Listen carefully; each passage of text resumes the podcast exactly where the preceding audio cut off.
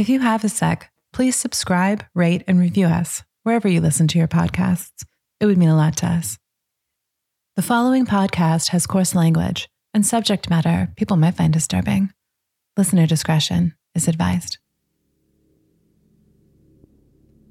There are moments of stillness where the world seems surreal. You may be under a glowing streetlight, you might be at the beach as the moon exposes the water, or driving down a dark highway. For just one moment, the world is silent. It becomes an empty void that swallows you. Its beauty consumes you. It's as if you've stopped time and the world no longer circles. You appreciate this moment alone, but wish you could share it all at the same time. For one second, you are all that there is. There are also those moments where it's quiet. The silence of the unknown deafens you. Your heartbeat echoes off of your rib cage like a scream in a cave. Nightfall is coming. The closer you look, you can see the shadows beneath. And in these moments, there are no guarantees that ghosts don't exist. As you've just experienced, you can exist in nothing. Stillness all around.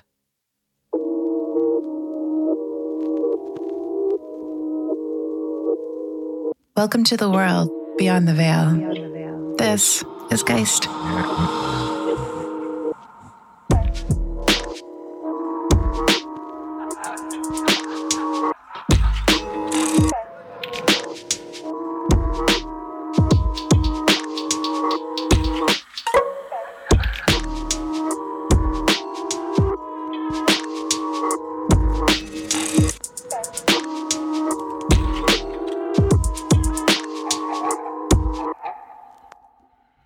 Loved one leaves this life too early, it leaves a hole, a hole that you fill with experiences you may have gone on to have and memories you would have made if they were still here. That connection is energy, a force so strong it can heal hearts and it can even open doors. I have two brothers and two sisters. Now, my oldest sister is no longer with us and she was the firstborn. She passed away about two days after she was born. They found a birth defect that they couldn't identify. It was pretty traumatizing for my mother. What my mother did for all of us, as soon as you know she could communicate to us, and as soon as I, re- as early as I remember, she always told me that I had a big sister. So it was never a shock to me. I always knew that she was a, a sister, even though she physically wasn't there. Olivia grew up in a Catholic Italian home in Burnaby, British Columbia. Her eldest sister's name was Jessica. Her mother kept Jessica's memory alive by telling her other children about her, which left Olivia longing to know more about her lost sister. When I was really young, I used to write letters to her in a journal, and I would ask her, please if you're here, write back to me. How was your day? Kind of just like having a pen pal. I would leave the journal open on my desk and I would have the pen on there, hoping for her to respond. But Jessica would respond in other ways. I would be having a lot of dreams of her. So I would just have a dream of her visiting me I can't explain. It's not like we sat down for coffee and we had a chat and caught up in her lives. It was just more like she was just making herself present in my dream. And I could, I would be, I would see her in passing or it almost felt like we had a conversation, but we didn't actually have it in the dream. But I knew what she was feeling and what she was thinking. Jessica's appearance never changed from dream to dream. And I always knew what she looked like. One time I shared with my mom oh, Jessica has green eyes and she has black hair. And my mom kind of went uh, white faced and she would tell me that she had, um, she saw the same girl. Green hair, green eyes, black hair was what both of us saw how Jessica represented herself in our dreams. In those moments, I felt, oh, my sister is definitely here. She's definitely with me. Now, I don't know why at such a young age, why I had this drive to connect to her. And I think a lot of it was felt responsible to help my mom because I knew she was in a lot of pain. it's like emotional, but I felt like I had to make my mom feel better because I felt that I was the only person who could help her. So I thought if I can do that for my mother and help my mom know that Jessica is there, then it would make our family less in pain. Eventually, these beautiful interactions Olivia had with her sister came to an end.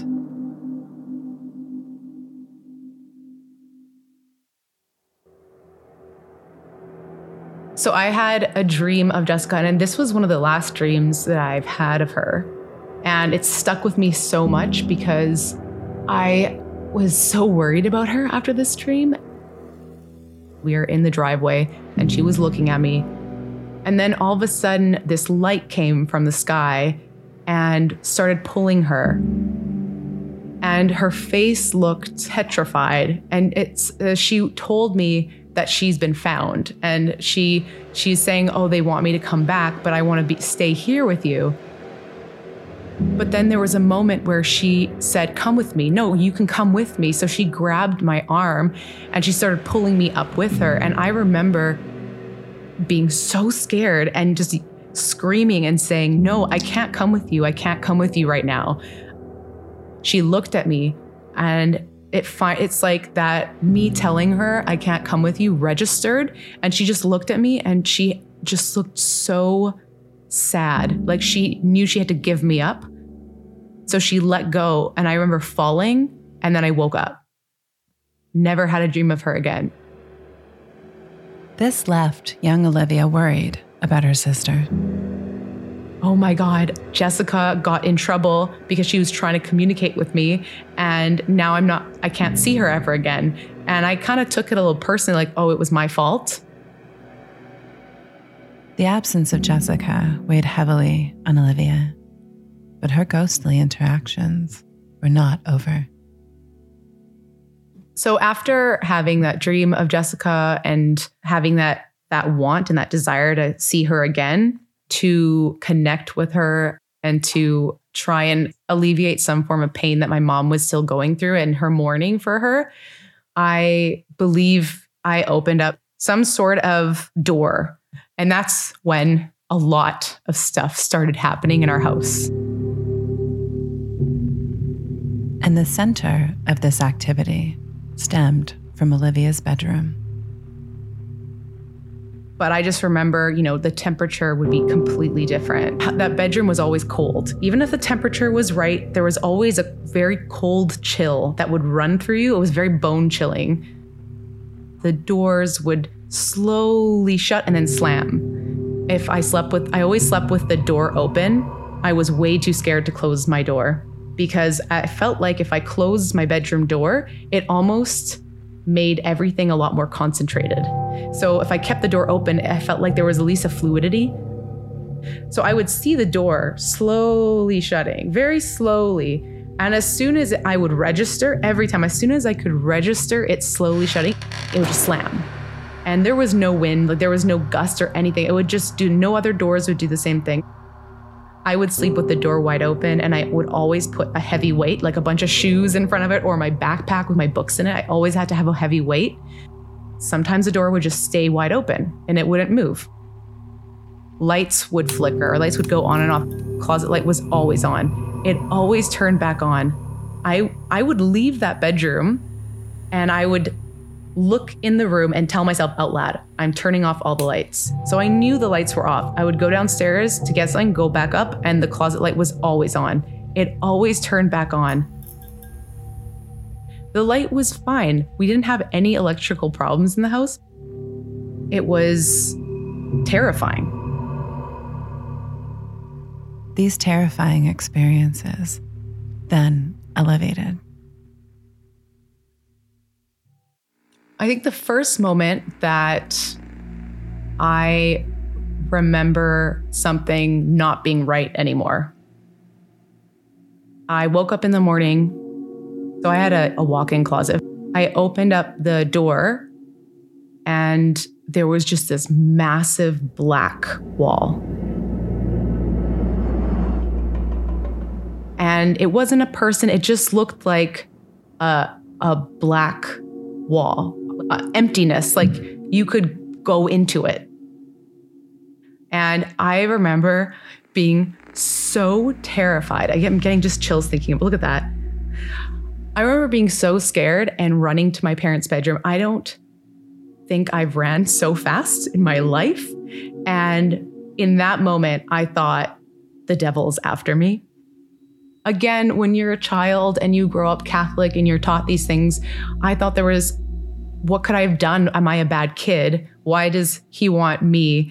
And I was just terrified. I'm wondering if there's a connection to that big black wall that I saw and why that closet always had the light flicker on. Then stranger things started happening, and they would happen in the dead of night. Things would happen all the time, but the the biggest movements would happen in the middle of the night. I would always wake up right before it would happen. So this one situation would I would wake up, it would be dark, and I would hear a pen rolling off the desk, falling on the floor, the wooden floor. So you can hear the roll, hear the tap. And then someone would pick it up and put it back on the desk.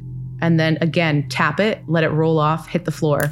And they would continuously do that, or it, something. And then I would turn on the light, and the pen would either be on the floor or it would be moving on the desk. Like it just stopped rolling. Now, Olivia used to leave a pen on her desk for her sister Jessica to respond into her journal. I thought this would be a good time to remind you. Same thing would happen with hair clips. A hair clip would just, you could hear it being picked up and dropped, and keep doing that until I turn on the light. So that's one small thing. But then the objects that were being moved got a little bigger. I had a phase where I just liked to sleep on the floor. Sleeping close to the ground made me feel safe. So I would take my bed off the frame and just put it on the floor. And when I would do that, my bed would actually be close to my desk. Now I was sleeping and I woke up again before this happened and I hear a massive bang right next to my face. And I turn on the light and I had one of those large water bottles, those big ones, two liter, I think the size. And it wasn't empty, you know, wind could not blow that over. Anyway, it fell right next to my face. And I ran to my parents' bedroom. And I remember I was older because I was so embarrassed that I had to go to my parents' room at that age because I was, I thought, you know, I'm too old for this to ask my parents to save me, right? But apparently, this room had a vibe that was palpable. That night, my dad said, "You can sleep in my on my side. I'll sleep in the bedroom." He went to that to my bedroom. He didn't even last in there.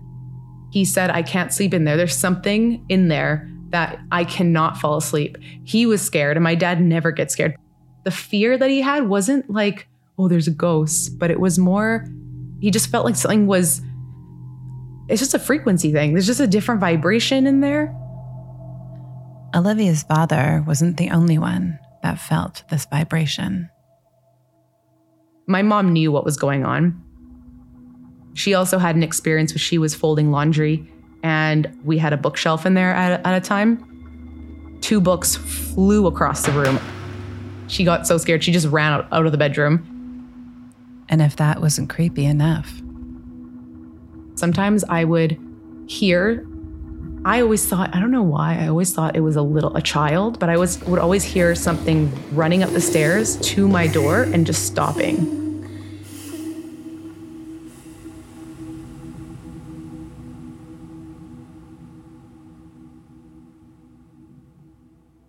Olivia then wanted to see if she could gather evidence on what she was experiencing.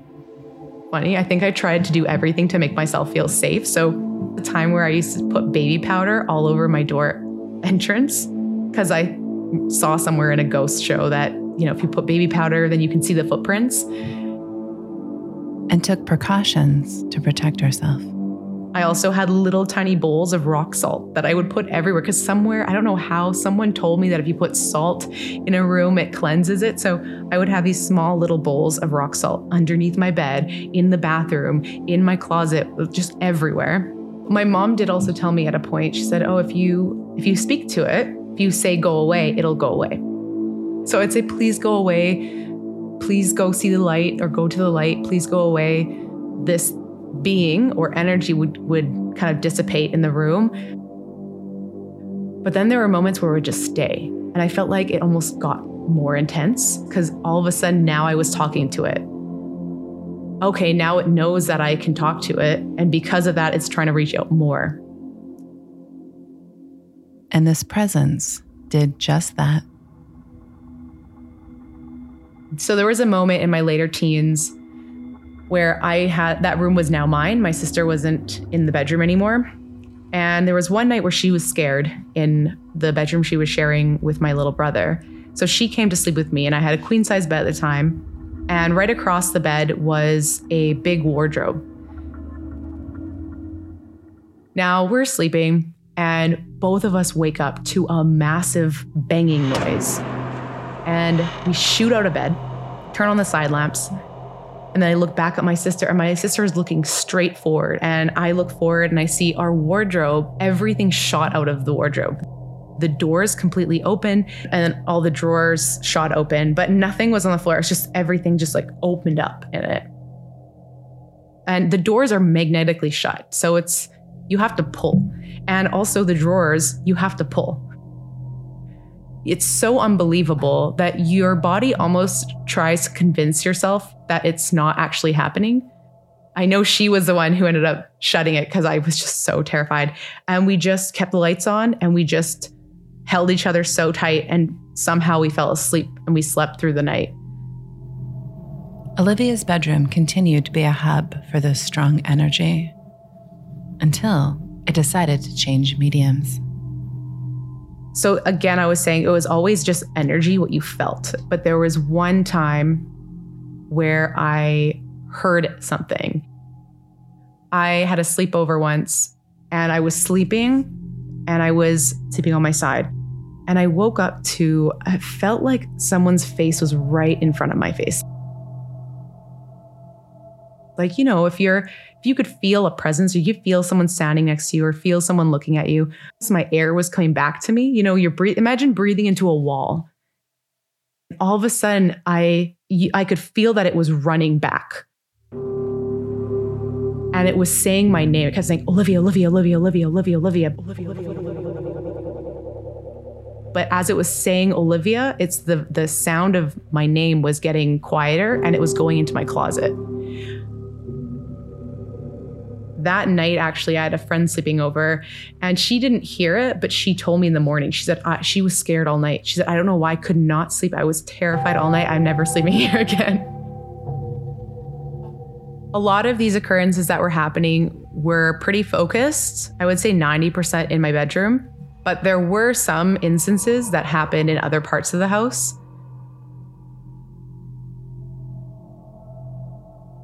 These happenings trickled into different parts of the house and affected different family members. So, my sister has experienced a bunch of stuff. I have, and my mother. My sister, closest to me because we also shared the same bedroom. My mother was always in my bedroom.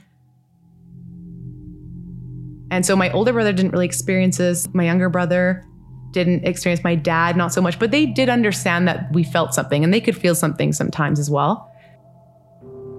There was a time where my mom left my sister at the house. She was young, but old enough to be alone.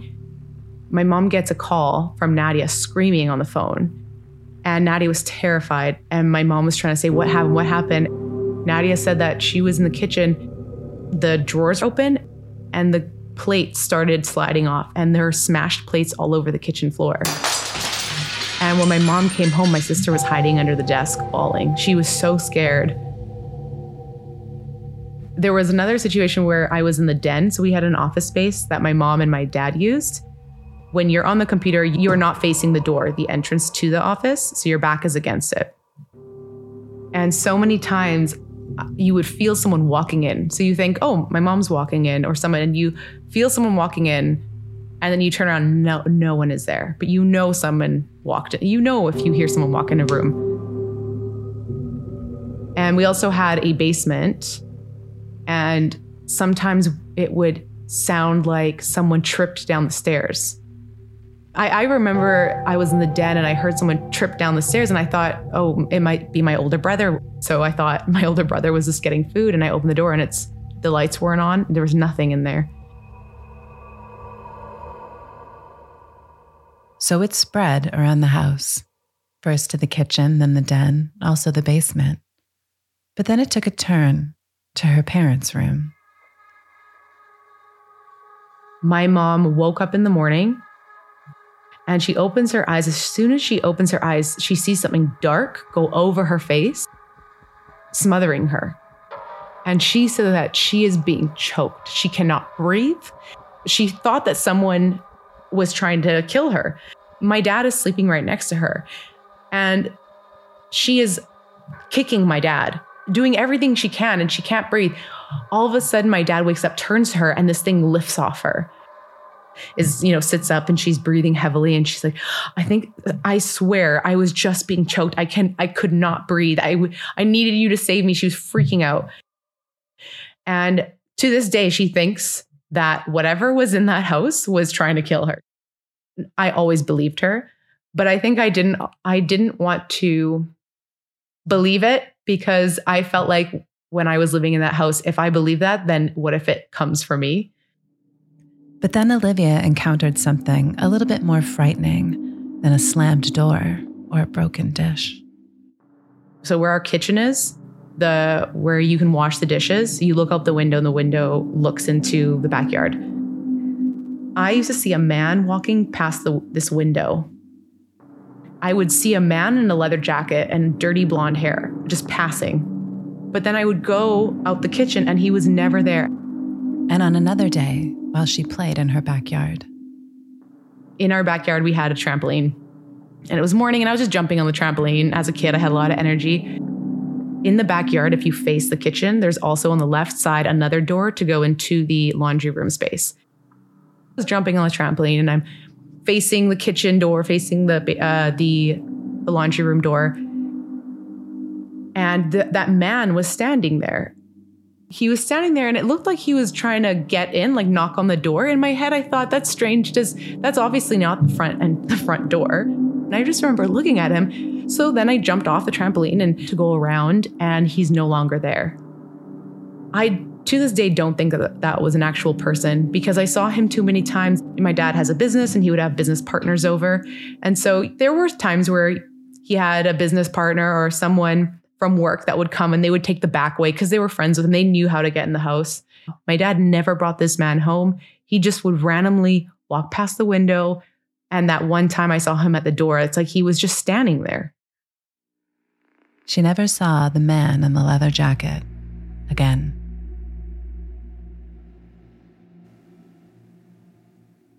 Olivia's family eventually moved out of the house, and Olivia moved to Toronto but the house was still living up to its reputation. That house has been sold so many times. So when we sold it, we had my dad's best friend is a real estate agent, and he's also been uh, present in selling that house consistently. He told my mom, he said, Do you know why it sold so much? And he said, Oh, yeah, apparently there's a ghost in the house. There have been people, and that's why they've been selling it because people have been saying that there's something in that house that doesn't feel right. There was a woman who was living there after us, a family, and she wouldn't go in my room. She was so scared of it. And my parents never told him about that stuff. My mom stopped and she said, Yeah, there is. There's definitely something scary in that house.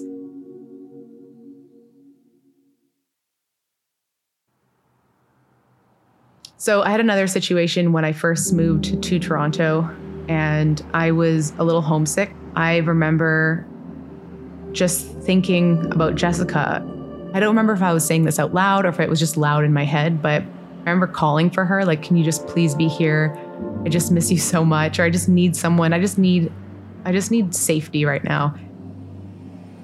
And I remember going to bed, and as soon as I turned off the light and turned over, I felt this warm weight just completely kind of get in bed behind me and almost hug me. It felt like a very warm embrace. That was the moment where that was one of the that was the first time that I spoke to Jessica and she responded. Oh my god, since that dream where she disappeared kind of thing.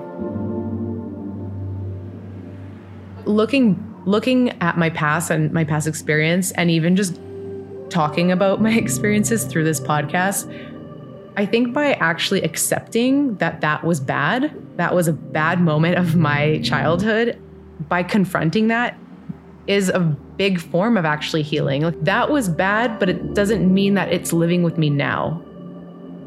Knowing that it was bad is okay. And I think the more I say that out loud, the more that I feel like I'm able to tell these stories without extreme anxiety so maybe this will heal any form of future nightmares that I have, which I'm really hoping. yeah.